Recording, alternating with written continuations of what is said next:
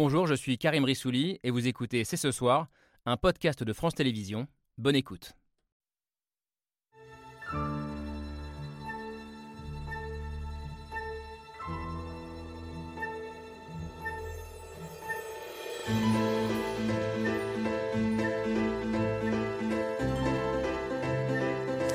Bonsoir à toutes, bonsoir à tous, bienvenue. Vous regardez C'est ce soir avec au menu un débat politique et sémantique après les propos de Gérald Darmanin ce week-end dans le journal du dimanche. Le ministre de l'Intérieur qui fustige le terrorisme intellectuel de l'extrême gauche, qui assimile la NUPES à l'ultra-gauche des années 70 et qui s'inquiète de la radicalité de militants anti-républicains. Alors comment comprendre Gérald Darmanin? Pose-t-il des mots sur une nouvelle réalité de la gauche française ou criminalise-t-il ses opposants pour mieux se poser en partie de l'ordre, en seule alternative à l'extrême droite. Dans ce face-à-face, l'extrême gauche veut-elle vraiment s'appeler la démocratie? Quel avenir pour la gauche à l'heure où une partie de la NUPES reproche à Jean-Luc Mélenchon de conflictualiser la vie politique? On a une heure devant nous pour en débattre. C'est ce soir, c'est parti.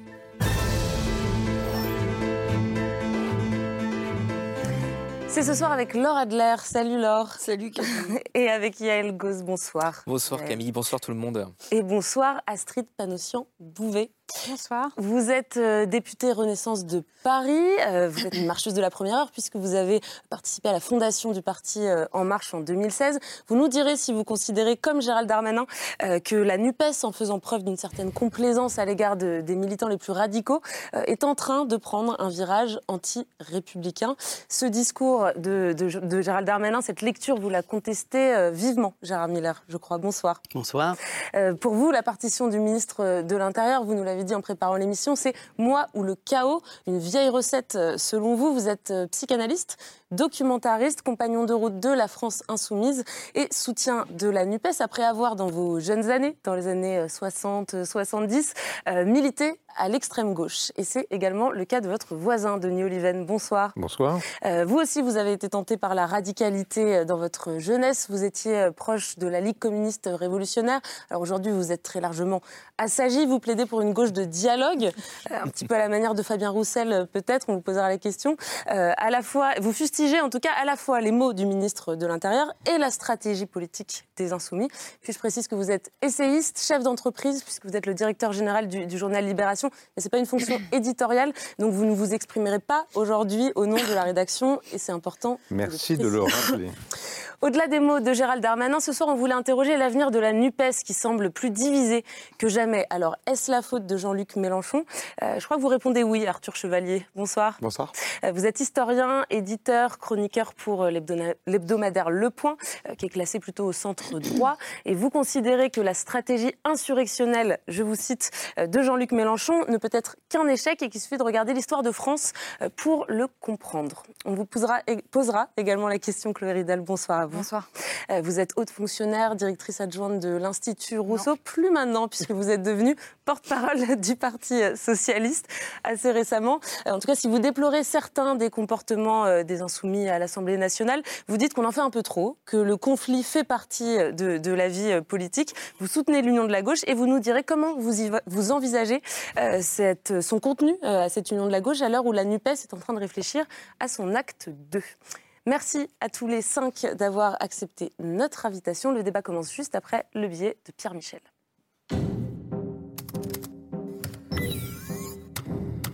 Ils sont là, ils sont dans nos campagnes, ils menacent l'ordre et la République, ils sont d'extrême gauche et ils flirtent avec le terrorisme. C'est toujours un peu compliqué euh, l'extrême gauche qui euh, communique sur le dark, dark web et, euh, et est une, une, nébuleuse très internationale. De gauche ou d'extrême gauche? Est-ce que vous êtes d'extrême gauche? Ben, Non. Je ne vous êtes quoi? Parce que d'abord, il faudrait dire ce qu'est l'extrême gauche. Visiblement quelque chose d'assez dangereux. Il peut euh, il doit y avoir une alarme sonnée. L'extrême gauche joue un jeu très dangereux dans notre pays. Elle s'attaque aux policiers, elle s'attaque à nos idées. Il y a aussi une terreur intellectuelle. Euh, désarmer euh, la police, dire qu'elle tue. Euh... Il le dit sur les plateaux, il le dit dans les journaux. Gérald Darmanin refuse de céder au terrorisme intellectuel de l'ultra-gauche. Je pense qu'il y a une volonté de dramatiser, surtout de créer ce parti de l'ordre. Après les débordements dans les manifs et les événements à Sainte-Soline, Darmanin s'arme de dérive autoritaire et de démagogie. On a eu droit à l'écoterrorisme, maintenant on a le terrorisme d'extrême gauche. Est-ce que ce mot terrorisme vous choque? Ce n'est plus LFI ou la NUPES, mais l'ultra-gauche des années 70, Gérald Darmanin, l'ultra-gauche, un raccourci très politique. La sémantique m'intéresse peu. Euh, Gérald Darmanin a raison de dire les choses. Il faut donc dire les choses, peu importe le sens des mots. Le Front National et la France Insoumise est notre ennemi. Les LR ou les socialistes sont nos adversaires. Ennemi et adversaire, Gérald Darmanin distinguait déjà deux camps dans l'opposition après les élections. Je considère que ce ne sont pas des alliés, ce ne sont pas des alliés de la démocratie. Deux camps, le reste complètement hors champ, extrême droite et extrême gauche étaient renvoyés dos à dos. Ni l'extrême gauche ni l'extrême droite. Nous sommes dans l'arc républicain. Politique, l'arc républicain, une subtilité sémantique pour diviser la NUPES et le RN. Les insoumis, par euh, certaines de leurs expressions et certaines de leurs euh, véhémences, euh, me paraissent en situation, en tout cas, limite. Qu'en est-il de l'extrême droite? Oui, l'ultra-gauche et l'ultra-droite sont les deux facettes d'extrémisme qui touchent la société française. Quid du terrorisme d'extrême droite? Gérald Darmanin et la majorité dans son ensemble y seraient moins attentifs. C'est le reproche formulé par la France insoumise cet après-midi. Monsieur Darmanin, que vous fassiez de la politique de la pire des manières, c'est une chose, mais vous n'avez pas le droit de vous affranchir de vos responsabilités. Vous n'avez pas le droit de vider les mots de leur sens pour disqualifier vos adversaires. Deux extrêmes, deux poids, deux mesures. C'était le billet de Pierre Michel. Et on vient de voir euh, justement dans, ce magnéto les images de cette passe d'armes euh, cet après-midi entre un élu euh, LFI, David Guiraud, et le ministre de l'Intérieur. Alors je voudrais commencer par revenir sur les raisons pour lesquelles ce député LFI interpelle Gérald Darmanin. ce sont ces mots que j'ai rappelés en introduction, en sommaire, ces mots dimanche dans le JDD qui sont des mots très forts. je refuse de céder au terrorisme intellectuel de l'extrême gauche. la NUPES qui prendrait la pente de cette ultra-gauche des années 70. Euh, Chloé Ridel, en tant que porte-parole du PS, vous faites partie euh, de cette NUPES. Comment vous avez reçu les mots de Gérald Darmanin? Mais comme un coup extrêmement brutal. C'est une brutalisation inouïe euh, du débat qu'a choisi Gérald Darmanin. Si être terroriste intellectuel, c'est mettre des doutes sur la politique de maintien de l'ordre en France, alors à ce moment-là, l'ONU et le Conseil de l'Europe sont aussi des terroristes intellectuels, puisque eux-mêmes parlent d'un usage excessif de la force en France désigner, enfin banaliser comme ça le qualificatif de terroriste qui est associé à des mémoires hyper douloureuses dans notre pays pour qualifier des adversaires politiques, c'est l'apanage des régimes autoritaires normalement. J'entends rappeler que par exemple, terroriste, c'est le mot préféré de Vladimir Poutine.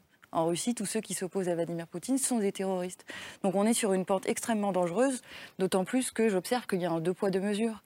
C'est-à-dire que Gérald Darmanin qualifie de terroristes intellectuels ceux qui ne sont pas d'accord avec eux, et puis en l'occurrence les forces de gauche et les écologistes, mais il ne parle pas de la menace très concrète que fait peser l'extrême droite.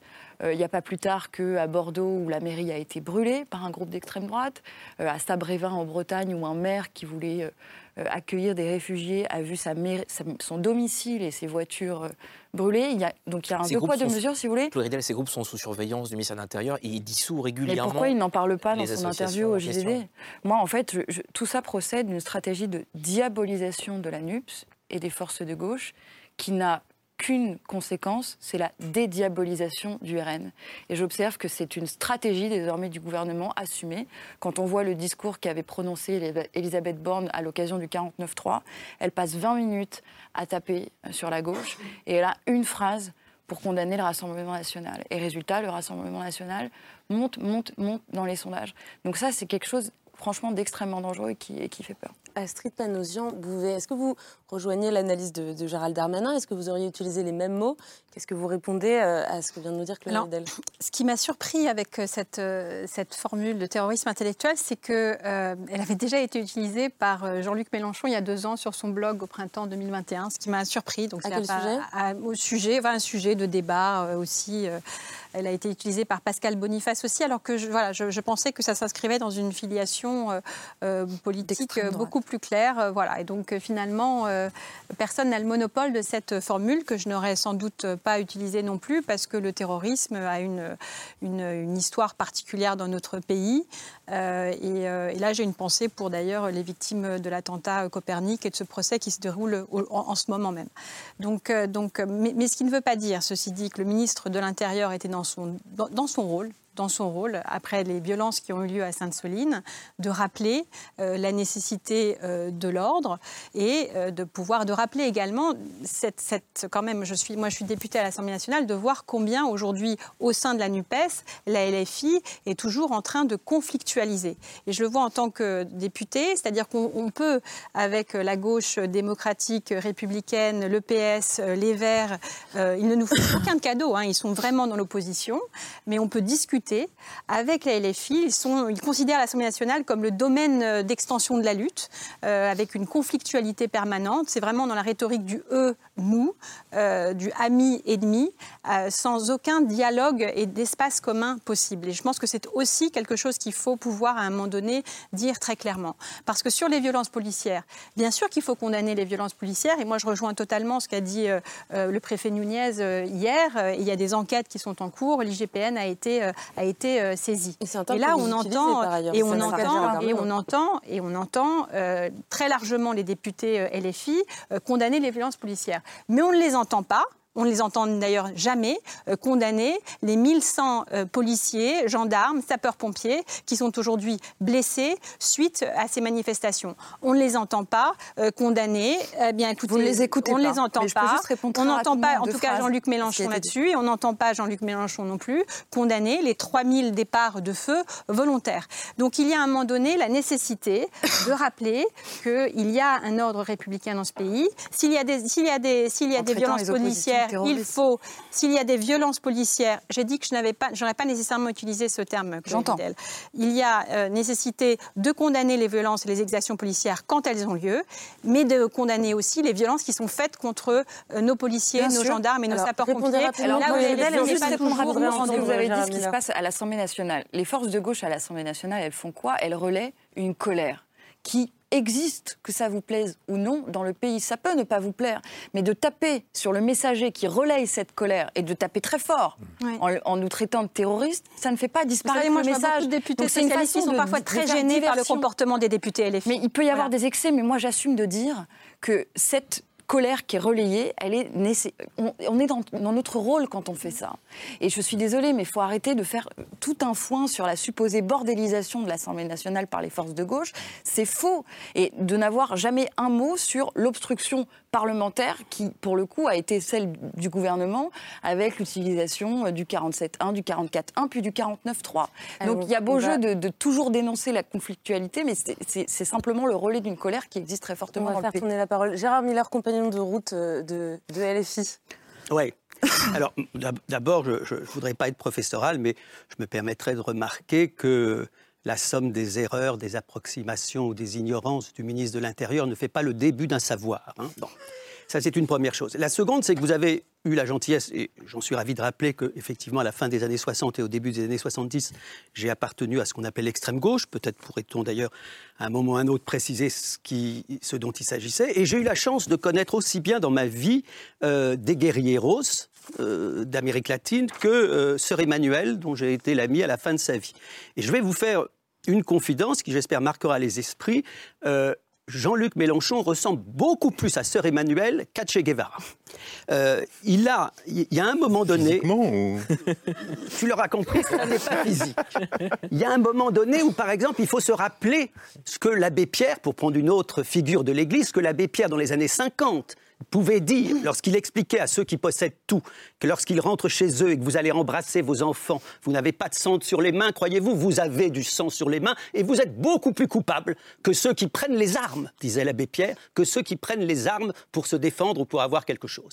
Donc, il faut simplement se dire à propos de Jean-Luc Mélenchon une chose simple, c'est que vous pouvez trouver qu'il est soupolé, qu'il est colérique, que vous ne voudriez pas vous marier avec lui, ce que personne d'ailleurs ne vous propose, mais il y a une chose qu'il a décidé à un moment donné, et que je crois, c'est de renoncer, comme toute la gauche insoumise, à la violence révolutionnaire, qui n'est d'ailleurs pas une indignité, la violence révolutionnaire, elle nous permet notamment d'avoir la République française, cette violence révolutionnaire. Mais il y a renoncé, il a considéré que la violence, sous toutes ses formes, dès qu'on touche un cheveu de quelqu'un, que cette violence finit par se retourner contre ceux qui en effet sont font les héros. Il a renoncé. Et donc, ce n'est pas parce qu'il crie, ce n'est pas parce qu'il s'énerve, ce n'est pas parce qu'à un moment ou à un autre, vous trouvez qu'il ne se tient pas bien que pour autant, il est du côté de la violence. Et j'ajouterai une petite chose très simple, c'est que c'est épuisant, Madame la députée, que vous n'écoutiez pas. Je vous regarde les yeux dans les yeux. Je condamne la violence. Il y a un homme très drôle qui s'appelle Usul, qui fait des, des, vidéos très amusantes. Il m'a fait une sur le fait que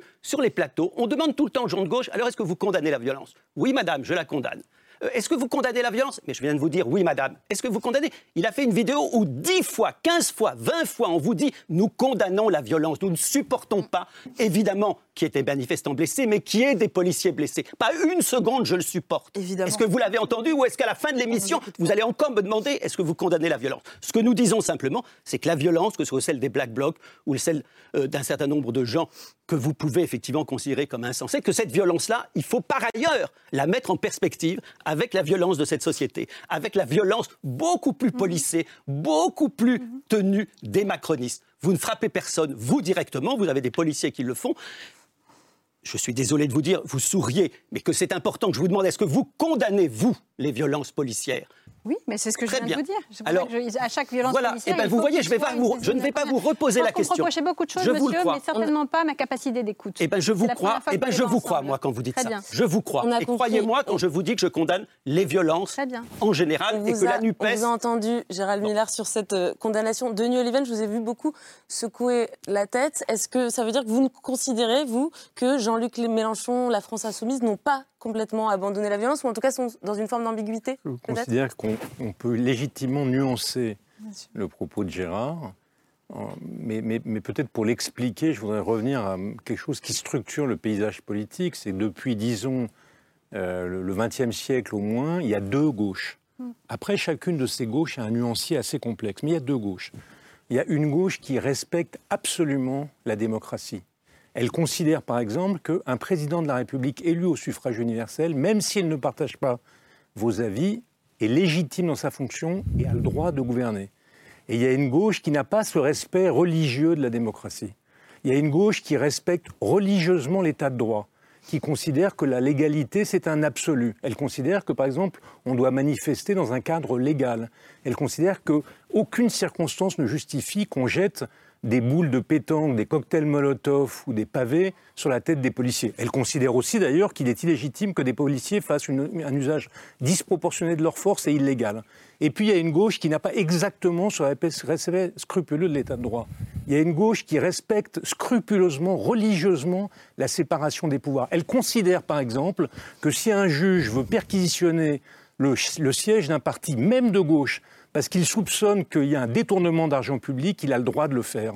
Et il y a une gauche qui n'a pas ce respect religieux de la séparation des pouvoirs, qui n'a pas ce respect religieux du pouvoir du juge, ou qui n'a pas ce respect religieux de la liberté de la presse quand elle vous critique. Et donc, Bref, il y a une gauche. il est dans quelle gauche? Pardon, Si on je, vais votre jusqu'au bout. Je vais jusqu'au bout. Il y a une gauche qui, euh, du même coup, euh, accepte, c'est la gauche de Blum, c'est la gauche de Mendes France, c'est la gauche de Mitterrand, c'est la gauche de Rocard, c'est la gauche de Delors. Il y a une gauche qui accepte le débat, qui accepte la contradiction, qui est animée par le doute. Et il y a une gauche qui est persuadée de détenir la vérité, d'être la dépositaire de la justice et du bien, et qui considère que quiconque la contredit est un adversaire, tout, ad- tout adversaire est au fond un ennemi qui est un suppôt du grand capital et un représentant de la bourgeoisie quand il n'est pas un fasciste. Denis Oliven, quand Jean-Luc Mélenchon dit en 2018 La République, c'est moi lors d'une perquisition, vous y faisiez allusion Eh bien, c'est pour ça, c'est ma, nuance avec, euh, avec Gérard, c'est que, bien sûr, il a sans doute renoncé à la révolution euh, au sens où il est dans, le jeu démocratique. Mais quand je vois, quand je fais la somme des prises de position de la France insoumise, je me dis qu'elle n'a pas ce rapport religieux avec la démocratie. Et je pourrais citer aussi le soutien sur la scène internationale à des pays qui sont des dictatures ou qui sont au moins des pays autoritaires. Je parle de la Chine, je parle de la Russie, je parle du Venezuela. Donc ça n'est pas vrai. Je, je- je ne, je ne pas du tout. J'ajoute, que oui, cette gauche-là pratique non pas le terrorisme intellectuel, parce que utiliser ce mot me paraît tout à fait inapproprié, mais l'intimidation intellectuelle. Elle considère qu'elle est la seule à être de gauche. Et dès que vous n'êtes pas d'accord avec elle, vous n'êtes plus de gauche. On le, on le voit sans arrêt. Donc je considère qu'au sein de la NUPES, on est dans ce, ce- ce- ce nuancier qui va euh, de la gauche démocratique à la gauche qui n'a pas ce respect religieux. Je ne dis pas qu'elle est antidémocratique, mais elle n'a pas ce respect religieux de la démocratie. J'ajoute que. Jean-Luc Mélenchon, il vient du Parti Socialiste quand même. Puisque vous. Mais il l'a quitté. Et du Lambertisme. Oui, d'accord, mais il vient du Parti Socialiste. Mais il vient de l'OCI avant. Voilà, ça, oui. il, a eu, il, a eu, un long parcours politique. Arthur sur, sur les, je voudrais entendre l'historien justement sur la distinction entre ces deux gauches et puis aussi sur la terminologie utilisée par le ministre de l'Intérieur. Alors d'abord, je voulais rebondir sur ce, ce qu'a dit Denis, qui me paraît excessivement juste, à savoir que euh, j'adore entendre Jean-Luc Mélenchon dire qu'il est contre la répression policière. Mais en réalité, personne n'aime plus la répression policière que Jean-Luc Mélenchon. Seulement, lui, il l'aime à l'étranger et pas chez lui. Et il l'aime venant de dictature, mais pas venant d'une démocratie parlementaire comme la France.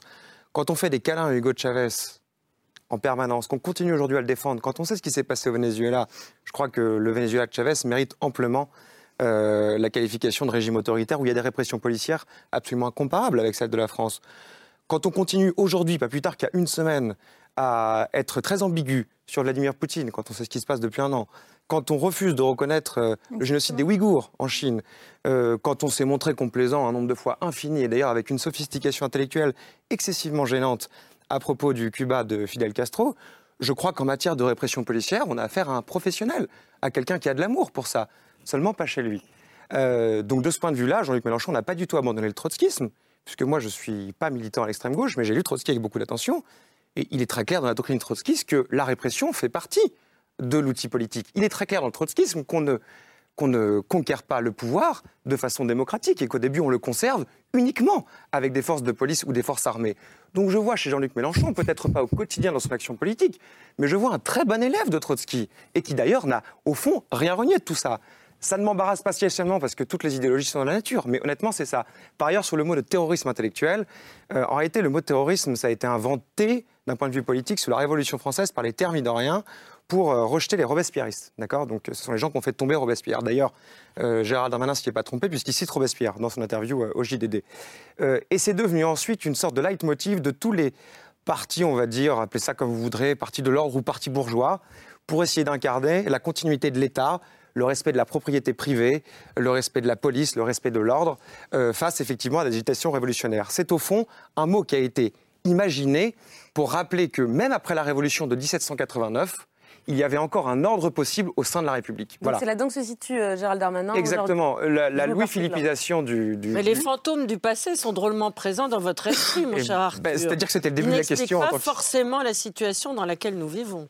Non, mais reconnaissez que c'est agréable d'avoir un intellectuel aussi réactionnaire et aussi, et aussi je dirais, disert que vous. J'adorais le moment où on parlerait du Venezuela. Je suis ravi que vous en parliez. Pour l'instant, si je suis réactionnaire parce que je suis en désaccord avec Hugo Chavez, alors effectivement, je le prends comme un compliment. Il y a beaucoup de gens qui peuvent se reconnaître comme réactionnaires sans que ce soit une insulte. C'est extraordinaire. Mais quel rapport avec ce que j'ai dit Nous étions en train de parler de la France, nous étions en train de parler de savoir, nous étions en train de parler d'une question bien précise est-ce que la NUPES, la France insoumise, se situait, parce que c'est ça que le ministre vise, se situait en dehors de la légalité Oui, la délégitimation. De quoi on parle On parle de ça. Moi, je vous dis, à la France insoumise comme à la NUPES en général, ils n'ont jamais commis, à ma connaissance, un acte illégal. Il y en a peut-être que j'ignore, aucun. Et que ce que vous ne voulez pas connaître, c'est que le Parti socialiste, Denis, Madame aussi le sait, au moment où Mitterrand prend le pouvoir, dans ses statuts, c'est marqué parti révolutionnaire. Et le parti de Mitterrand, au moment où Mitterrand arrive au pouvoir, se pose la question de savoir s'il faut rompre avec le capitalisme en trois mois ou en six mois. Et en six mois, on était réactionnaire à l'époque. On considérait que c'était en trois mois qu'il fallait. Donc arrêtez de diaboliser le terme de révolution. C'est une révolution citoyenne par les urnes. Est-ce que vous pouvez admettre, en, en désaccord total avec Mélenchon, que ça n'est pas comme toute la France insoumise, des gens violents qui veulent des élections, ils veulent gagner le pouvoir? Moi qui ai été à l'extrême gauche et qui me considère d'ailleurs toujours à l'extrême gauche, je trouve tellement dérisoire de présenter la NUPES. Mais vous avez lu le programme de la NUPES à mm. côté du programme de Mitterrand. Mais le programme de Mitterrand, alors c'est Che Guevara, euh, euh, toutes les Trotsky. Euh, vous n'avez pas lu les choses. Le programme aujourd'hui de la NUPES et même celui de la France insoumise, c'est des programmes extrêmement plus modérés que celui de Mitterrand. Donc, c'est pas parce qu'on s'énerve, comme je suis en train de le faire sur ce ah. plateau, que pour autant, on est un homme violent, Alors, ultra gauche. deux, choses, euh, deux choses par rapport à ce qui a été dit. Quand on dit euh, Gérald Darmanin essaie de maintenir l'ordre, mais est-ce que Gérald Darmanin essaie de maintenir l'ordre ou est-ce qu'il essaie euh, de, de, fragiliser la démocratie? Parce que est-ce qu'il essaie de maintenir l'ordre quand il envoie 3000 gendarmes au feu pour protéger un trou vide et quand il y a 5 mégabassines qui ont été interdites par la justice en France, qui sont aujourd'hui protégées par des agriculteurs, au mépris du droit donc et de la démocratie. Et là, Gérald Darmanin ne fait rien. Donc, quel est l'ordre que Gérald Darmanin essaie mais, de. Mais les de bassines, pardonnez-moi, mais les Ensuite- bassines dont vous. Excusez-moi, parce que je- vous voyez, c'est un exemple frappant de ce qui est choquant. sont- voilà ce qui est choquant pour moi, qui suis un amoureux de la démocratie, un amoureux de gauche Qu'est-ce que vous avez à C'est que les bassines dont vous parlez, qui ont été attaquées, et moi je suis peut-être contre ces bassines. Qui ont été mais- interdites, Non, monsieur. non, excusez-moi, les bassines qui ont été attaquées à Sainte-Soline sont légales. C'est pas Ah celles-là oui, qui ont été interdites. voilà, et par tout conséquent, Mais je- et par je parlais des je de oui, bassines mais j'aurais aimé, interdites. j'aurais aimé vous entendre dire, je suis contre. Pardonnez-moi, je suis contre ces méga bassines. Je les attaque par la voie du droit. Je manifeste de manière légale, mais en revanche, je condamne absolument une opération quasiment militaire d'attaque de ces bassines euh, qui sont légales. Évidemment et par conséquent, il, a- il entre dans l'ordre républicain de défendre des bassines légales, vous plaît, me je peux- Je semble-t-il. peux terminer mon propos sur la violence et sur... euh, moi, je suis non violente, vous voyez, comme beaucoup de gens à gauche. Et donc, je suis très attentif au langage qui est employé par les responsables politiques qui me représentent. J'ai entendu dire, M. Mélenchon, il y a quelques jours dans une euh, interview politique, les gens qui sont violents, la minorité violente qu'il ne faut pas amalgamer avec le reste des forces politiques de gauche, invisibilise la lutte. Et il a raison. Parce que euh, moi, j'aime beaucoup une phrase de l'abbé Pierre qui dit Je crois profondément que le non-violent est hors de la révolution et qu'en même temps, il en est le véritable auteur. Parce que quand il y a de la violence, Donc vous, vous divisez le mouvement. des mégabassines vous pouvez de faire beaucoup de pas choses, il suffit, c'est le nombre qui Est-ce que vous condamnez l'attaque des terminer méga bassines de Sainte-Soline ou je- pas Non, mais ça, je ne condamne- manifestation- Après, c'est pas un débat, c'est- clair, cette manifestation à Sainte-Soline, elle est légitime. De quoi vous me parlez C'est une Par contre, je manifestation condamne, je condamne la petite minorité que vous amalgamez avec les forces politiques de gauche, et c'est grave, qui ont été violentes à l'égard d'agents publics que sont les gendarmes. Parce que moi, vous croyez que ça me fait plaisir je quand les agents condamne publics se font rigoureusement la attaquer violence policière. Ils sont les premières condamne de cette politique la de maintien de manifestation l'ordre illégale. Ne pardonnez-moi. faites pas Pas ce temps, coup-là. Ne, ne faites Bah pas si. ce coup-là. Si, parce que la- vous avez eu de Il y a l'esprit des choses qui sont légitimes et qui sont tous en même temps, s'il vous plaît. Vous avez on eu, s'entend plus. vous avez eu pendant des semaines des millions de Français qui sont descendus dans la rue pacifiquement. Mais formidable. Des millions. Et qui, Formidable. une fois, deux fois, trois fois, quatre fois, cinq fois, fois. formidable. On applaudit. Et à un moment donné, ça n'a servi. On applaudit, mais ça ne sert à rien et on finit avec un Donc, 49-3, quand donc, euh. Non, non, mais il y a un moment aussi où il faut mettre en perspective le fait que ces manifestations admirables de millions de personnes, où vous aviez simplement à la télévision des gens qui disaient il y en a peut-être un petit peu moins, aujourd'hui ils sont que 900 000, plus un million et demi. C'était des manifestations Oui, incroyables. Ça n'a servi à rien. Donc la violence que nous condamnons, je l'ai dit, voyez madame, on me redemande encore et on demande à madame de condamner la violence. On condamne la violence, Denis, tu l'entends, mais on se pose la question de savoir qu'est-ce qui se passe dans la tête d'un certain nombre de gens, et notamment de gens jeunes, qu'est-ce qui se passe lorsqu'ils voient des millions de personnes dans la rue? Pas 100 000, 200 000, des millions défiler, et qu'en même temps, le président, la première ministre leur dit merde. Eh bien, je ne dis pas que ça justifie les choses. Ah, je dis quand même qu'il y a peut-être un petit lien à faire au-delà de nous condamnons la violence. C'est simple. Est-ce qu'il y a un curseur entre les deux Désobéissance civile ou violence? Écoutez, moi je considère qu'on ne doit pas toucher un cheveu de l'autre. Un cheveu. C'est pour ça même que j'étais contre le, le type qui envoyait des tartes dans la figure, vous savez, à un moment donné, le L'entarteur. L'entarteur. Donc là-dessus, je n'ai pas le moindre doute. Et moi, j'ai été violent dans ma jeunesse. Je faisais partie d'un mouvement, la gauche prolétarienne, qui, Dieu merci, n'a jamais tué quelqu'un, n'a jamais tiré sur personne, n'a jamais commis ce que les Italiens ou les Allemands gauchistes ont fait. Mais je, et je considère effectivement que j'ai renoncé définitivement à ça. Et moi, je vais vous dire, j'ai voté pour Mélenchon euh, aux deux dernières élections, pour la NUPES en général, notamment parce qu'il avait renoncé à la violence, notamment parce qu'effectivement il disait de façon absolument claire que la violence révolutionnaire est contre-productive. Donc il n'y a pas la moindre ambiguïté, mais je ne supporte pas que je que, peux les gens violents, on ne, s'interroge pas Est-ce qu'on interroge raison Zemmour de pour lui dire s'il que- condamne la violence Est-ce que euh, je peux alors revenir que d'un mot sur la question que en pose Gérard Parce que parler. je, je trouve, oui, je te la donne, je- je- je- posé- vraiment un mot par Très- contre. très Vous avez vite. 10 secondes. Je, trouve regrettable que le gouvernement n'ait pas tenu compte de ces manifestations. D'abord, elles n'ont pas servi à rien puisqu'elles ont fait évoluer la, la loi. Je trouve regrettable qu'il n'ait pas saisi la, la perche du dialogue. Mais cela étant, est-ce que vous considérez ou pas que c'est le fonctionnement, aussi déplorable soit-il, de la démocratie? Il y a des manifestations dans un cadre légal, elles sont non violentes, et le gouvernement conformément à la Constitution, a le droit, s'il le souhaite, de ne pas la mettre en Est-ce que c'est légal et légitime ou pas?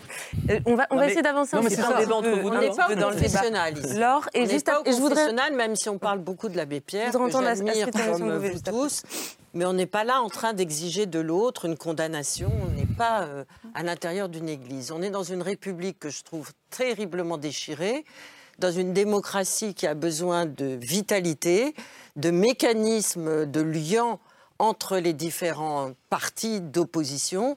Et moi, j'ai l'impression que ce Gérald Darmanin, c'est lui qui allume le feu, c'est lui qui souffle sur les braises, c'est lui qui stigmatise une forme d'opposition qui, pour le moment, ne trouve pas de débouché politique au niveau de la représentation de la démocratie. C'est un président qui a fermé sa porte aux corps intermédiaires qui se sont magnifiquement comportés, avec un sens de l'ordre, avec un pacifisme, avec des revendications très articulées. Alors pourquoi on accorde autant de crédit à notre actuel ministre de l'Intérieur qui manifestement, et je rebondis sur les propos de Chloé Ridel tout à l'heure, qui stigmatise la gauche comme une force d'opposition qu'il délégitime en employant les gros mots, les grands mots, ceux qui ne marchent plus, ceux qui sont ridicules et pathétiques. Ils sont tellement vieux que ça, moi, je trouve ça rigolo, mais c'est pas tellement rigolo, et qui ne dit pas un mot du Rassemblement national. Ah, et je pose la question à Madame la députée. Non mais souffler sur les braises, j'entends, enfin, de dire que c'est Darmanin qui souffle sur les braises. Il faut revenir, enfin, sur Sainte-Soline, il y avait quand même 1000 militants radicaux, dont 400 à 500 Black Blocs qui n'était pas venu là simplement pour faire un sitting et pas simplement là pour faire de la désobéissance civile. C'était des gens qui étaient armés, qui étaient là pour casser du flic et pour tuer du flic. Et donc je pense qu'à un moment donné, et ça, ça fait partie de l'intimidation intellectuelle, mais ce n'est pas, pas la vôtre du tout, Madame Adler, mais qui consiste à renverser euh, les charges de la preuve et renverser les rôles. Donc je pense que c'est important quand même de rappeler qui était là à Sainte-Soline. Il y avait peut-être 8000 manifestants qui étaient là et qui voulaient manifester pacifiquement, mais il y avait cette minorité agissante et qui est extrêmement extrêmement, Mais qu'avez-vous fait pour la tenir hors de, hors de, la, Ensuite, de, la moi, manifestation, ce qui m'importe, c'est précisément les deux sujets dont on a parlé. C'est d'abord la question de la démocratie, qui va pas très bien aujourd'hui. La démocratie, c'est cette articulation entre démocratie politique, démocratie sociale, démocratie d'opinion. Mmh. Et comment est-ce qu'on fait aujourd'hui pour mieux se faire parler euh, euh, ces, trois, ces, ces trois démocraties?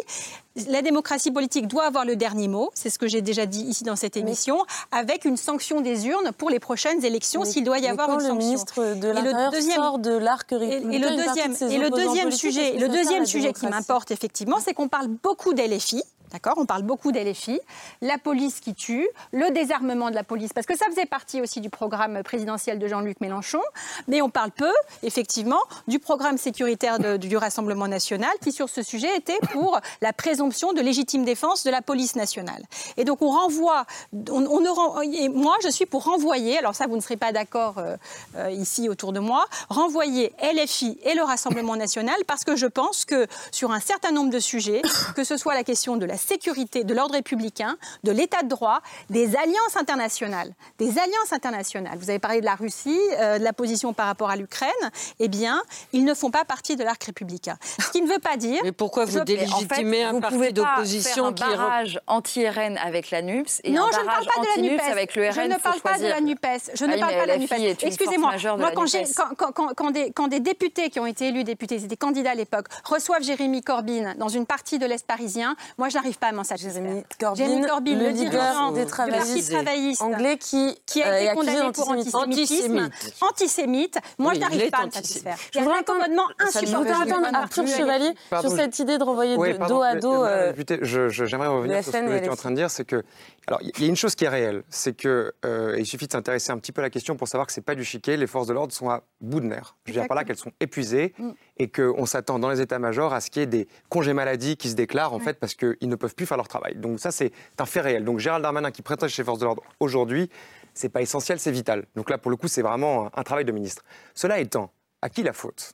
Mais il est mis en danger lui-même. Deux secondes. À qui la faute? C'est-à-dire que quand on gouverne et qu'on prend des décisions, la réforme des retraites, ce que vous voulez si le principe, c'est que tous les ans et demi, vous prenez une décision et que ça met le pays à feu et à sang, version gilet jaune, version retraite, que du coup, pendant deux mois, il y a des millions de personnes dans la rue, qu'on casse les commerces, que ça immobilise l'économie, de toute façon, vous donnez le bâton euh, pour vous faire battre, vous épuisez des forces de l'ordre dont évidemment vous avez besoin, qu'aujourd'hui il vous faut soutenir, mais est-ce qu'il n'y aurait pas une meilleure façon de faire qui serait, comment dirais-je, à l'endroit de notre propre démocratie quelque chose de plus civilisé, si je puis dire, euh, qui implique effectivement que quand on prend une décision politique, eh ben, il faut qu'elle soit admises et pas seulement euh, qu'elles se traduisent par un affrontement généralisé entre un État qui est représenté par sa police exsangue, c'est un fait, euh, et des citoyens euh, en colère. Et là, effectivement, nous arrivons dans le trou noir, si je puis dire, entre la question de la légitimité politique mhm. et de celle de la rue, celle qui ne résout rien du débat qui de toute façon ne pourra pas résoudre cette question. Mais le fait est que, c'est que si ça continue comme ça, économiquement, ça va être une catastrophe. Les forces de l'ordre, vous les aurez plus avec vous parce qu'elles vont être épuisées. Et puis le résultat social est déjà là. Est-ce qu'on peut ouvrir le dictionnaire de Gérald Darmanin Parce qu'il faudrait ouvrir un dictionnaire pour Gérald Darmanin. Je ne sais pas, il faudrait l'inventer. Je voudrais qu'on revienne sur tous les mots depuis deux ans qui ont marqué mm. euh, sa politique, parce que les mots ont un projet politique chez lui. Il y a tout un vocabulaire volontairement provoque, parfois vulgaire, volontairement aussi, parce qu'il sait que ça va faire parler. Le premier mot. C'est le meilleur ami de Mélenchon. En sauvagement. En sauvagement. On est euh, dans le Figaro le 24 juillet 2020. C'est un mot utilisé par Chevènement d'abord. L'ensauvagement, mais oui, il joue, il triangule, il va chercher chez l'adversaire. Et notamment là, l'ensauvagement, c'était aussi chez Marine Le Pen qu'il avait pris à la France Orange Mécanique en 2013 le livre de Laurent Oberton. Donc ensauvagement de la société, ça c'est juillet 2020. L'écoterrorisme arrive après la première manif de Sainte-Soline à l'automne dernier, 31 octobre 2022, pour mettre dans le même sac tous les activistes écologistes euh, radicaux. Bordélisation on en a parlé. D'ailleurs, vous reprenez le mot maintenant vous-même, Chloé Ridel, vous avez dit la bordélisation. C'est le mot. Pour le dénoncer. Le mot que Gérald Darmanin introduit dans le débat le 28 janvier dernier dans le Parisien. Les Black Bourges, ça c'est tout récent, 24 mars, c'est news, contraction des bobos et des Black Blocs pour essayer de donner un peu une typologie, une sociologie à, ces individus violents. Et puis, on arrive au JDD, le terrorisme intellectuel de l'extrême gauche. Est-ce que ça, à travers les mots, euh, il y a l'idée de disqualifier l'autre, voire de criminaliser l'adversaire. Arthur Chevalier, pour vous, les, mots là ont-ils un projet politique évident euh, Je ne dirais pas qu'il y a un projet politique évident, je pense juste que c'est des outils de communication qu'il emploie, il sait que c'est très efficace et que ça sera repris dans la presse. Moi, personnellement, c'est pas ce qui me choque le plus parce que je prends de la distance avec ça, mhm. qui me paraît être de la communication, mais euh, pas spécialement. ça produit des effets et de l'enfermement de, sous une étiquette, Denis Oliven? Vous redécouvrez le fait que euh, le gouvernement actuel est composé d'un centre, enfin, et, en même temps, et qu'il a, il a, une partie de lui qui est de droite.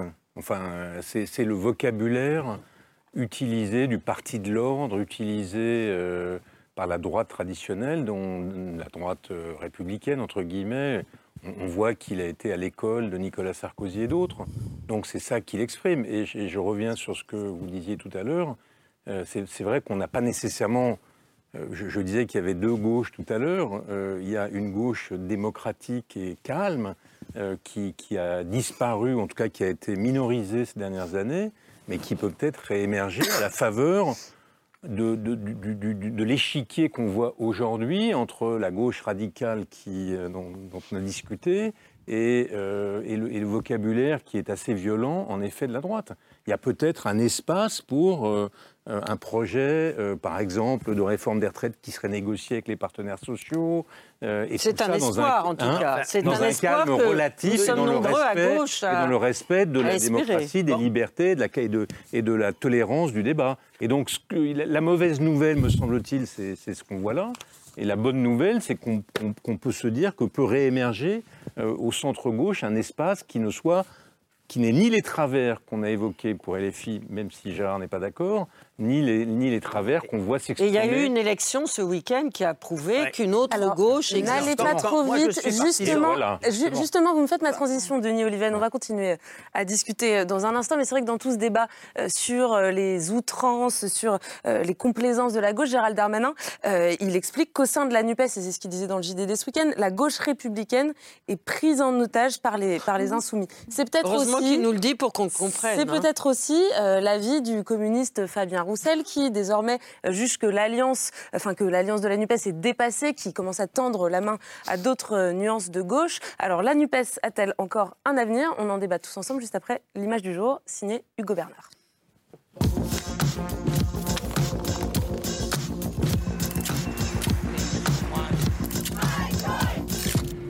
L'image du jour ce sont des députés communistes un peu seuls. Il n'y a pas d'écologistes, il n'y a pas de France Insoumise, vous êtes tous seuls les communistes.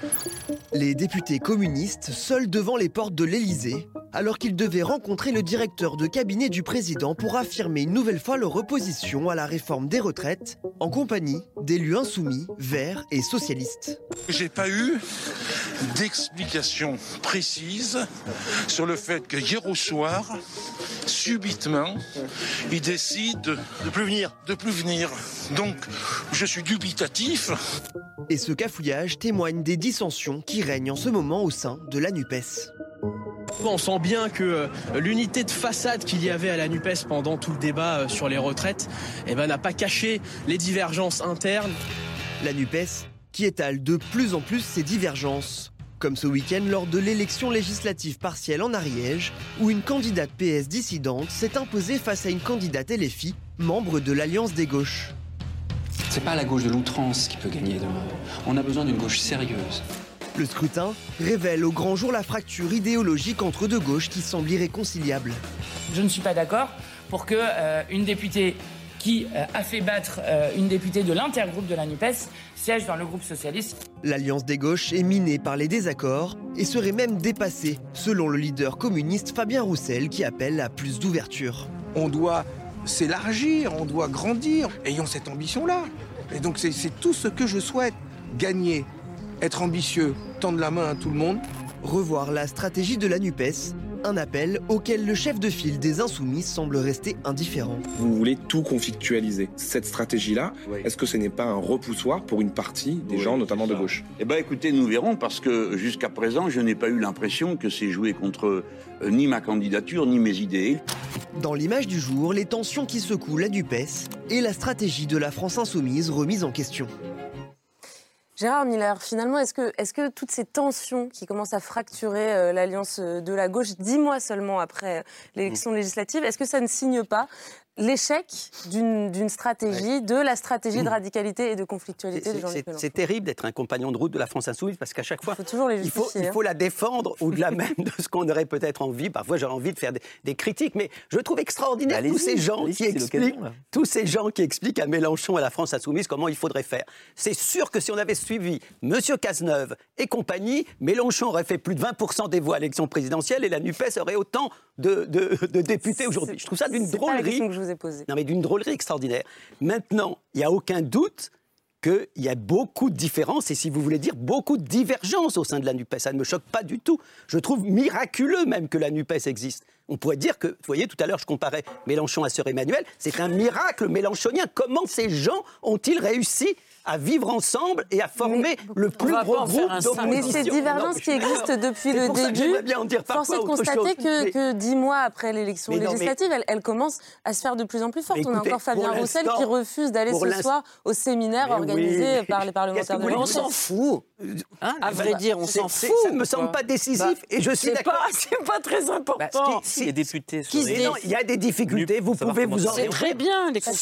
Sur l'élection de dimanche, c'est une vraie victoire pour celle qui a été élue. Mais enfin, je suis moi, par exemple, sensible au fait que M. Dussopt et d'autres dirigeants de la majorité félicitent la nouvelle élue socialiste. C'est-à-dire qu'il y a eu quand même, vous parlez d'arc républicain, je voudrais vous juste vous dire, madame, que je suis un ancien électeur de Mélenchon au deuxième tour de euh, sa première élection. Mmh. Et que même au moment du deuxième tour de la dernière élection, on m'expliquait que les gens comme moi devaient bien évidemment voter pour Macron parce qu'ils font partie de l'arc du républicain. Donc une fois l'élection terminée, je ne fais plus partie de l'arc républicain. on peut aussi dire, Gérard, que au moment où Emmanuel Macron a été élu président de la République démocratiquement dans la Constitution de la Ve République, nombreux ont été ceux qui ont suivi Jean-Luc Mélenchon en disant est-ce que vraiment Macron a été élu? Oui, il, a, été élu. Et Mélenchon lui-même, il a pensé que non, mais il n'était pas élu Macron. Ben ne revenons pas là-dessus. La NUP, aujourd'hui, neuf mois après euh, l'accord électoral, où est-ce qu'on en est?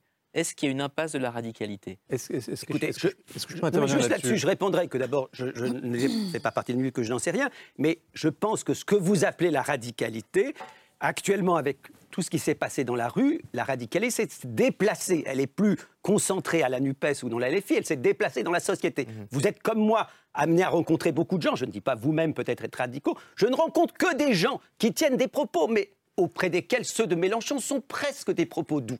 Donc il y a une radicalité dans l'ensemble de la société. Donc je suis d'accord avec vous pour dire qu'il y a des divergences, des différences majeures au sein de la NUPES. Mais aujourd'hui, ce qui me frappe surtout, c'est à quel point la colère que la LFI a exprimée s'est répandue dans, la société. C'est ça qui doit nous intéresser. Mais et ensuite, je voudrais entendre... On n'est pas forcément homme politique pour porter la radicalité et la violence de notre société. On est homme politique pour pouvoir apaiser et justement euh, faire communauté à l'intérieur du lien social. De Nulliven et ensuite Il y a une observation historique qu'on peut faire, c'est que la gauche remporte les élections lorsqu'elle est réformiste, démocrate et pacifique. Et c'est vrai, regardez ce qui s'est passé dans le Parti travailliste anglais quand il est devenu euh, l'objet de son, de son aile d'extrême gauche, il a perdu euh, radical, il a perdu toute possibilité d'aller au pouvoir. Donc c'est vrai que les réformistes un peu mous euh, font moins de choses que le programme radical qu'on pourrait rêver, mais ils les font. Alors que la gauche. pas radical. Laisse-moi, laissez-moi aller jusqu'au bout, cher Gérard. Euh, alors que la gauche radicalisée, quand elle propose par exemple de revenir à la retraite à 60 ans, pour prendre un exemple, la gauche radicalisée n'a plus aucune chance d'accéder au pouvoir. Et ce qui s'est passé depuis maintenant le, triomphe, si j'ose dire, au sein de la gauche de Mélenchon, c'est que l'alliance de gauche qui traditionnellement était sur son pied réformiste et maintenant euh, sur son pied radical et que ça éloigne la perspective du pouvoir. La preuve, si je puis me permettre, c'est qu'on vient de vivre une séquence dans laquelle la thématique de gauche était incroyablement impressionnante puisque les gens étaient massivement dans la rue pour réclamer une autre réforme des retraites avec une union syndicale, avec euh, à la tête de cette union syndicale le syndicat français réformiste de gauche, la CFDT. Résultat des courses, vous voyez les sondages, la, NUPES n'a pas bougé d'un iota et le, et le Front National ah a pris 7 points. Ça veut dire que cette, cette position de la gauche unie derrière son pôle de radicalité est une impasse. Et la bonne nouvelle de l'Ariège, c'est que quand un candidat exprime une autre position, il est capable de rassembler et de gagner. Chloé Ridel. En fait, le simple fait qu'on reproche sans arrêt sa radicalité ou euh, sa bordélisation du débat euh, à la NUPS montre que euh, les outrances, montre que les outrances de Darmanin infusent et fonctionnent. Et ça, c'est grave. Parce que, encore une fois, ce que font les forces de gauche, c'est relayer une colère qui existe dans le pays, qui est forte. Et ce n'est pas, encore une fois, en tapant sur le messager qu'on fait disparaître le message. Et c'est précisément parce qu'on est incapable de répondre sur le fond de cette colère qu'on fait diversion en ne cessant euh, d'insulter euh, ses, opposants et de les disqualifier. Mais et moi, la question que je me pose, c'est comment est-ce que vous, porte-parole du, Parti socialiste, euh, tendance Olivier Faure, en tout cas favorable à la NUPES et pas, et, pas dans le camp des, dissidents qui viennent de remporter cette législative partielle en Ariège, comment vous vous, vous positionnez par rapport aux divergences qui peuvent exister avec le camp des Insoumis? Comment est-ce que vous envisagez cet acte 2 de la NUPES qui doit être en train de, de bah, s'inventer? Moi, je crois effectivement en l'union de la gauche, je crois en l'addition des forces. J'y ai toujours cru. Et cette union, euh, évidemment, elle est démocratique. Je crois que l'ANUPS, euh, c'est complètement faux de dire qu'il euh, y a une sorte que, les autres sont inféodés à Mélenchon. Enfin, ça, c'est des, des, âneries totales qui proviennent toujours d'ailleurs du gouvernement, précisément pour affaiblir l'union de la gauche, parce qu'ils savent que cette union de la gauche est leur principale menace. et c'est la raison, et c'est par pure stratégie politique qu'ils ne font, et de façon très irresponsable et très dangereuse, que taper sur la gauche et jamais sur le RN. Et c'est ça qui fait monter le RN, cher monsieur, notamment. Ça n'est pas le fait que la gauche soit supposément trop radicale. La gauche, pendant la, la bataille sur les retraites, je suis désolée, mais elle a incarné une vraie opposition de fond. Euh, on a débattu de la question des 1200 euros et du fait que c'était euh, une illusion. On a débattu des conséquences qu'allait avoir cette réforme sur la pension des femmes. C'est la gauche qui a fait émerger toutes ces questions-là dans le débat avec les forces syndicales et ce n'est certainement pas le RN. Donc quand on dit que la gauche n'a fait que de l'obstruction et de la bordélisation des débats, mais, mais, mais, c'est complètement faux. C'est complètement faux. Et, et, très indulgente avec les LFI. Parce qu'effectivement, si vous revenez sur la question des retraites, ceux qui faisaient de l'obstruction, c'était les LFI. Ceux qui posaient les questions, des questions euh, qui ne faisaient pas de cadeaux, c'était précisément le Parti socialiste. Mais moi, vous savez, je, me suis exprimée publiquement pour dire non, non, mais je vais, je vais, répondre à LFI. Et quand parce je que moi, je ne crache pas sur les forces de gauche. Je suis désolée. Il y a une hégémonie culturelle. C'est assez amusant d'ailleurs de voir que Mathilde Panot se permet de, de, de, de, dire où doit siéger une députée qui vient d'être élue. Enfin, je veux dire, ça, ça montre aussi une forme d'hégémonie. Moi, je pense que la gauche démocrate, elle est, elle est inhérente à la, la construction de la République euh, indivisible, laïque, sociale, démocratique, et qu'il y a beaucoup de gens de la gauche aujourd'hui, on l'a bien vu en Ariège, qui ne se reconnaissent pas dans l'agenda, dans les méthodes et dans la culture de LFI. Et ça, je le dis, voilà. Et c'est mortifère pour la gauche, et je rejoins effectivement euh, monsieur, euh, monsieur euh, Oliven pour ce point. Alors, et c'est mortifère également. Madame la députée, j'ai quand même une petite question à vous poser. J'adhère à vos propos, mais comment expliquez-vous que votre chef de gouvernement n'aille pas vers la gauche, n'aille pas vers des propositions de gauche et passe son temps à flirter avec le parti de droite? Alors d'abord, excusez-moi, mais alors moi, j'y comprends rien. Il y a des textes qui ont été votés euh, par le Parti socialiste euh, sur lequel LFI vote toujours contre. Donc soit le Parti socialiste s'abstient, soit il vote pour. On l'a vu sur, euh, par exemple, le nucléaire, sur les énergies renouvelables, sur la loi de programmation de, voilà, des, des, moyens donnés au ministère de l'Intérieur, où on voit des votes différents entre le Parti socialiste et, et LFI. Bah oui, comme quoi, vous voyez, on n'est pas un Ça existe. Mais ça existe. Bah, précisément, ça existe. Mais bah je trouve que vous êtes d'une indulgence avec LFI, parce que sur la question des retraites, l'obstruction. Parce que moi, je ne suis pas là pour cracher sur la gauche. Je suis désolée, la gauche, elle gagne quand elle est unie. non, moi, justement, elle gagne quand elle est unie sous un fond réformiste. En fait... elle, elle, gagne pas, quand elle est inféodée à une gauche radicale euh, qui est euh, celle aujourd'hui C'est votre position, mais j'observe que ceux qui tiennent le plus à diviser la gauche et à dire il y a une gauche acceptable et il y a une gauche qui n'est pas acceptable sont ceux qui ont le plus intérêt à la voir perdre. Donc pardon de me méfier de ces Alors, Au-delà de l'union des forces de gauche. La gauche, unie jusqu'à présent n'a pas remporté, ni lorsqu'elle était derrière Jean-Luc Mélenchon, à la présidentielle, ni elle n'a quand est-ce que la, gauche unie a été mais, comment, mais comment peut-on dire ça, Denis? Est-ce que je peux quand même rappeler qu'au moment où Mitterrand a été élu, relisez son programme. Oui, Union de la gauche. L'Union de la gauche était faite de gens qui se détestaient oui, absolument. La gauche le dernier film, un programme réformiste. pas du tout réformiste. Non. Ah, mais c'est quand même incroyable. Tu as quand même Monsieur Chevalier, pardonnez, il n'était pas né. Mais toi, tu étais né. En 81, il y avait toutes les nationalisations. Votre banque, messieurs, dames, était nationalisée jusqu'aux plus petites. On proposait ensuite la cinquième semaine de congé payé, la retraite à 60 ans. Mais lisez le programme de la gauche de l'époque. Attendez, je termine juste en vous disant que personne se détestait plus que Marchais et Mitterrand. 2023, Ça, c'est un accord électoral, purement électoral, ou un programme de gouvernement? Parce que là, Chloridel, la question se pose aussi pour vous qu'est-ce qui réunirait aujourd'hui, parce que vous réfléchissez à ça en ce moment, c'est un des objets du, séminaire euh, de, qui a lieu entre les députés de la NUP, est-ce qu'on se met d'accord sur un âge de retraite, un âge légal? Est-ce qu'on se met d'accord sur le budget des armées? Qu'est-ce qu'on dit du porte-avions nucléaire qui, va, qui arrivera en 2036 sur le nucléaire Qu'est-ce qu'on dit euh, des, des, centrales nucléaires elles-mêmes? Voilà. Est-ce que tout ça fait un programme de gouvernement cohérent derrière, derrière une, une NUP renouvelée? Ou est-ce que c'est, on est purement dans l'accord électoral? Arthur Chevalier peut-être? Je crois que la question était pour, bah, pour, tout le monde. Elle non, moi, je peux répondre très rapidement à ça.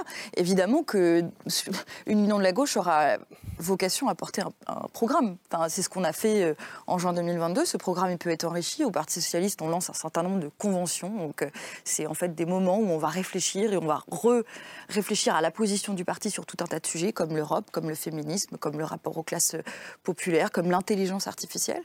Euh, et ça, ça va nourrir aussi euh, le programme de l'Union de la gauche. Et puis en étant coupé en deux à l'intérieur entre ceux qui veulent une NUP et ceux qui la veulent pas. C'est maintenant, donc euh, ça, ça, a le temps d'évoluer. Ça n'est pas figé, si vous voulez. D'accord. Arthur Chevalier. en fait, je remontais sur ce que vous disiez sur le, effectivement gauche républicaine ou gauche, gauche Mélenchon, entre guillemets, même si la distinction paraît effectivement un peu ténue. Mais ce qu'il y a de vrai, c'est que Jean-Luc Mélenchon a eu des intuitions que euh, la gauche socialiste, entre guillemets, n'a pas eu. il est vrai que ces intuitions-là lui ont permis quand même de faire... Euh, de surpasser le Parti socialiste. C'est en fait, même si je suis d'accord avec vous, et on peut le déplorer, que euh, la, démocratie a besoin d'une gauche raisonnable et compagnie, mais est-ce que vraiment, à l'heure de ce climat social, une gauche raisonnable répond exactement à l'attente effectivement de personnes qui se sentent euh, déclassées, euh, avec des écarts de richesse qui sont croissants. Est-ce que véritablement c'est euh, ça la réponse Par ailleurs, est-ce qu'il y a une vraie distinction entre le Parti socialiste tel que nous le connaissions en tout cas il y a cinq ans et le gouvernement d'Emmanuel Macron? La preuve a été faite d'ailleurs au premier tour. Emmanuel Macron, quand même pour rappel, en 2016, lors de sa première élection, euh, il a fait au premier tour, il a pris 71% des voix de François Hollande. Mhm. C'est quand même extraordinaire. Alors, on a été très très loin euh, il y a un an, ça c'est clair. Mais donc, ça dit quand même de la déconnexion totale de ce que la gauche républicaine pensait être et de ce qu'elle était en réalité. C'est-à-dire euh, une gauche qui, en fait, ne faisait aucune distinction dans sa façon de gouverner avec la droite. Quoi. Donc, je dirais que peut-être qu'il y a un entre-deux possible, entre guillemets, entre un Mélenchon qui a permis de faire exploser le bocal idéologiquement et effectivement peut-être euh, des personnes plus raisonnables, entre guillemets, plus polissées peut-être, qui adoptent des méthodes un peu à l'ancienne. Et c'est cet entre-deux que vous souhaitez euh, voir émerger, Denis Oliven enfin, C'est ce que j'ai cru comprendre. Non, mais je pense que vous faites, si je peux me permettre, une erreur mm. d'appréciation parce que on n'a pas eu le choix véritablement, et c'est comme ça qu'Emmanuel Macron a émergé. On n'a pas eu le choix entre une gauche révolutionnaire et une gauche réformiste, par exemple inspirée de ce qu'avaient fait les Scandinaves.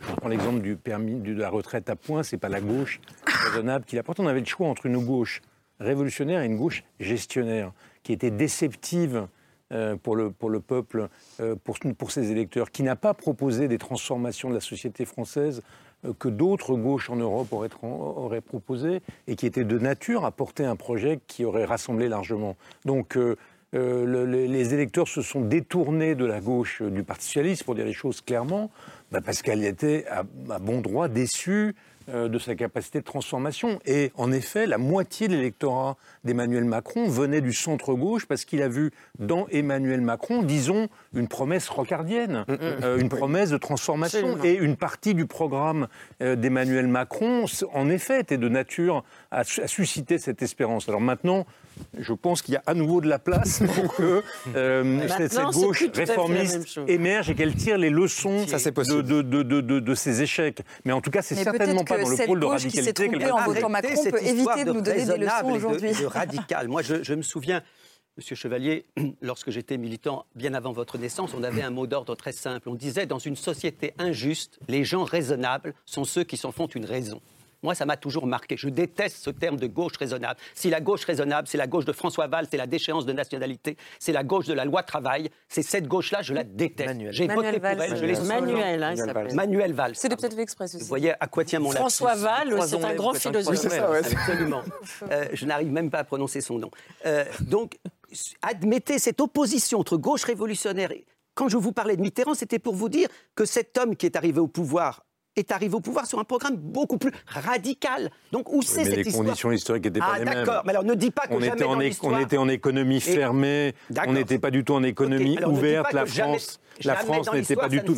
Mais non, mais parce que, la radicalité s'analyse à l'aune de la situation historique dans laquelle on se trouve. De la Nupes, le programme de la Nupes que j'ai lu, j'ai vu sur quoi ils se sont mis d'accord. C'est un programme extrêmement modéré. Je ne sais, pas où vous tenez l'idée que c'est un programme radical. Moi, je vais vous en montrer des programmes radicaux. Mais l'incapacité, par exemple, que la NUPES a, quand, quand on voit que s'opposant à la réforme, légitimement s'opposant à la guillotine des 64 ans, euh, ces forces de gauche n'ont pas été capables de proposer une alternative et on, on fait assaut de démagogie comme si ce pays qui a perdu en 1980, la richesse par tête de la France était la même que l'Allemagne. Aujourd'hui, elle est 20% en dessous. On ne va pas dire du mal encore de la gauche d'Armanin sans. Non, ce que je veux dire, ce que je veux dire, c'est que euh, c'est pas sur le programme de, de la gauche qu'on peut la juger. C'est qu'est-ce qu'elle a proposé là euh, au moment de la réforme? En quoi est-ce qu'elle a proposé une alternative en disant, bah, bien sûr, il va falloir qu'on traite cette question de la retraite. Bien sûr, il va falloir qu'on traite. Elle a proposé d'augmenter les impôts. Elle a proposé d'augmenter les impôts. Comment veux-tu que le Front National ne progresse pas? Pire sourd que celui qui ne veut pas entendre. On a proposé, par exemple, sur la question, on a proposé. Cotisation On a proposé, monsieur le militant.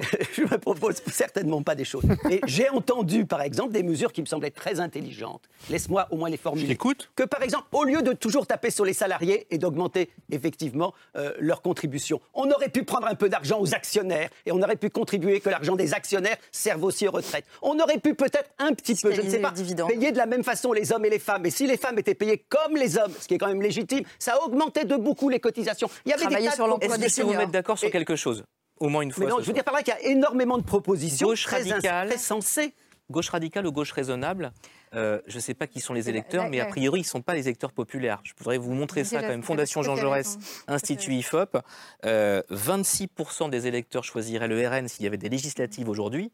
Donc les CSP+, elles sont peut-être dans la gauche radicale ou raisonnable, mais elles sont pas. Vous avez tout à fait raison. Euh, voilà, elles sont pas, elles sont pas avec la gauche et classes populaires. 26% pour la NUP qui ferait jeu égal avec le mois de juin. Pour le RN, c'est 7% de plus. Vous l'avez dit, Denis Noléven, 7% de plus que les élections de juin. Hein. Et 22% Renaissance, c'est une chute de 4 points. Mais le plus intéressant, c'est la sociologie. Vous avez plus 10% chez les employés pour le RN, plus 5% chez les ouvriers pour le RN, plus 15% chez les artisans, commerçants et chefs d'entreprise. Donc là, je vais vous provoquer un petit peu, là, on débat ce soir gauche raisonnable ou gauche radicale, mais en réalité, euh, le peuple de gauche, il est peut-être en train de partir à l'extrême droite. Non, mais si, si, vous voulez euh, me désespérer, vous avez réussi. Il y a évidemment une extrême droitisation de ce pays. Et ce qui est terrible, c'est de voir justement, pour reprendre le début de notre discussion, M. Darmanin courir mm. comme, un, comme, comme, un lièvre derrière l'extrême droite. Il y a une seule chose que Jean-Marie Le Pen a dit intelligente, une seule. Il a dit au final, les gens préféreront l'original à la copie. Et quand je vois effectivement M. Darmanin de mille façons dire à Mme Le Pen qu'elle est trop molle ou reprendre le terme de terrorisme intellectuel qui est un terme de droite. Si, les classes populaires ont fui la gauche, c'est à cause de M. Darmanin. C'est magnifique comme Je vais vous dire, si Franchement, il y, a tout un travail de la gauche qui a totalement oublié les classes populaires. Vous avez tout à fait raison. Alors, vous m'avez mal compris. Euh, j'aurais dû, j'aurais dû commencer par là. Nous avons subi effectivement Manuel Valls. la sociologie électorale. je ne me trompe pas sur son nom. Nous avons subi Manuel Valls. Nous avons subi effectivement cette gauche-là. Incontestablement, elle porte une énorme responsabilité dans le fait que toute une série de gens sont détournés. Mais puisqu'on parle de statistiques, et vous le savez, je ne vous dis pas que ça compense, vous avez tout à fait raison. Mais moi, je garde ce petit espoir de me rappeler qu'après tout, la plus grande majorité des jeunes a voté pour Mélenchon, qu'une grande partie des ouvriers, malgré tout, restent sensibles à ce que se dit du côté de. Mais vous avez tout à fait raison, il y a une extrême droitisation de ce pays, et c'est certainement pas en tapant sur la gauche, qu'elle soit raisonnable ou révolutionnaire, qu'on arrivera à combattre l'extrême droite. Madame a eu tout à fait raison de rappeler qu'on voit bien quand même que plus on tape sur la NUPES, plus on légitime l'extrême droite. Astrid Panzion-Bouvet. mais regardez le comportement des députés à l'Assemblée nationale. Les LFI donne, fait, fait, valoir, fait valoir les députés RN comme des parangons de la, de la démocratie et de la normalité. Mais non, mais c'est terrible à voir. C'est parce qu'on parle fort qu'on n'est pas démocrate. C'est terrible. Non, c'est pas parce que vous parlez fort, c'est parce que euh, il y, a, y, a de, de l'obstruction. Le 49-3, vous trouvez que, c'est très démocrate?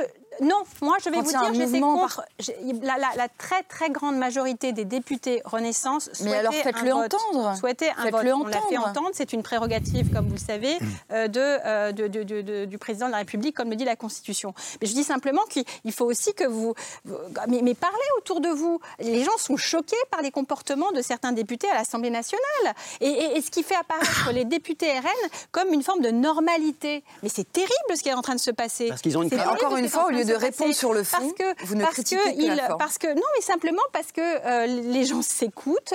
Euh, et, ça ne veut pas dire que les débats peuvent être durs.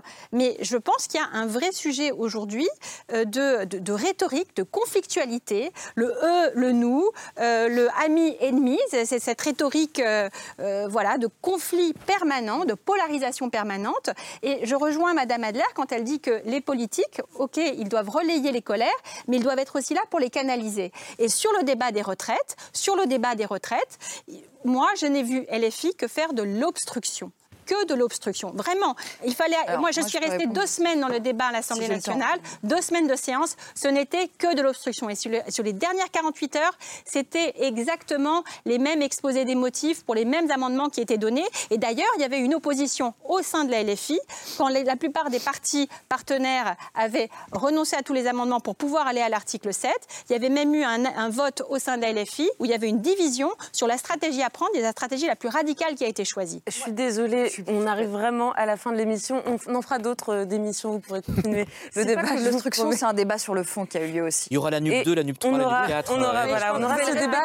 Sur le fond, je voudrais juste qu'on garde quelques minutes, puisque c'est la tradition, par écouter euh, Laura Adler, qui est venue avec un livre. Ben, je suis venue avec un livre qui sort ces jours-ci, euh, qui va faire, je crois, pas mal de bruit, qui s'intitule Réaction française, enquête sur l'extrême droite littéraire. Ah c'est un journaliste d'investigation extrêmement sérieux qui nous rappelle dans ce livre synthétique ce que nous savions déjà en gros, mais que nous n'avions pas forcément vérifié, parce qu'on n'avait pas envie d'aller vérifier ce qui est en train de se passer. Euh, du côté des écrivains qui sont devenus pour certains des idéologues et qui sont devenus des porte-paroles euh, du fascisme et de l'extrême droite en France. Alors, cette enquête prend euh, trois personnes dans le paysage de la littérature française. Il prend Michel Houellebecq, il prend Yann Moix et il prend aussi Sylvain Tesson. Alors je pense que des trois, le plus important idéologiquement, parce que celui qui a occupé la place la plus importante, et ce dans tous les médias, de gauche, de droite, d'extrême droite, d'extrême gauche, c'est Michel Houellebecq. C'est celui qui a la force et la puissance, euh, soi-disant, d'une fiction qui nous ferait mieux comprendre notre avenir. Eh bien, ce Michel Houellebecq, dans cette enquête, il apparaît comme quelqu'un qui a toujours été dans l'orbite de l'extrême droite, qui a toujours été soutenu par l'extrême droite, qui a toujours été hébergé par l'extrême droite et qui a toujours trouvé des canaux d'expression privilégiés normalement dans des petites revues qui sont ensuite devenues des plus grandes revues par les réseaux sociaux et on revoit toutes les ligues d'extrême droite des années 70 dont vous parliez Gérard tout à l'heure avec les Alain de Benoît, avec les maintenant ce sont des plateformes d'extrême droite qui diffusent quoi? Des messages racistes des messages antisémites, des messages de haine et des messages de finalement d'une violence, puisqu'on parle de la violence, la vraie violence, c'est celle aussi qui se trouve dans les pages de certains livres, c'est-à-dire celle qui légitime, soi-disant par le biais de la fiction, le fait que l'autre, avec un grand A, n'existe pas et que s'il a le malheur d'être arabe ou s'il a le malheur d'avoir un grand nez, d'être juif, ben on peut le buter, on peut lui tirer dessus et que finalement, il n'existe pas dans notre monde commun. Moi, j'ai été personnellement interpellée par ce livre et notamment euh, par euh, la dérive de Sylvain Tesson, la manière dont Sylvain Tesson, dès le début de son ascension médiatique et littéraire, ce n'est pas pour ça que Michel Houellebecq n'est pas un grand écrivain, ce n'est pas pour ça que Sylvain Tesson n'est pas un grand voyageur, un grand explorateur. Quant à Yann Moix, euh, je préfère ne pas en parler, mais il fait partie. Non, mais c'est intéressant parce qu'il faut le prendre comme un symptôme de la droitisation et de l'influence de l'extrême droite aussi dans notre société aujourd'hui. Il n'y a pas que les députés à l'Assemblée nationale, il y a aussi des écrivains qui ont pignon sur rue, qui sont considérés, qui ont des organes de presse. D'ailleurs, Michel Onfray sort un livre demain, mais nous n'en parlerons pas. Allez, je rappelle le titre euh, du livre, c'est Réaction française de François Krug. C'est paru euh, chez Seuil. Merci beaucoup, Laure. Merci euh, également à tous nos invités, Chloé Ridel, Arthur Chevalier, Denis Oliven, Gérard Miller et Astrid Panossier-Bouvet. Merci à tous les cinq d'avoir passé cette heure de débat avec nous. Gérard Miller, je signale votre dernier documentaire qui s'appelle À la table des nazis, qui est diffusé par la chaîne Histoire.tv. J'imagine qu'on le trouve en replay sur, sur leur site. Laure, Yael, un grand merci, à tous les deux. On se retrouve demain, ce sera aux alentours de 22h30. D'ici là, bonne nuit.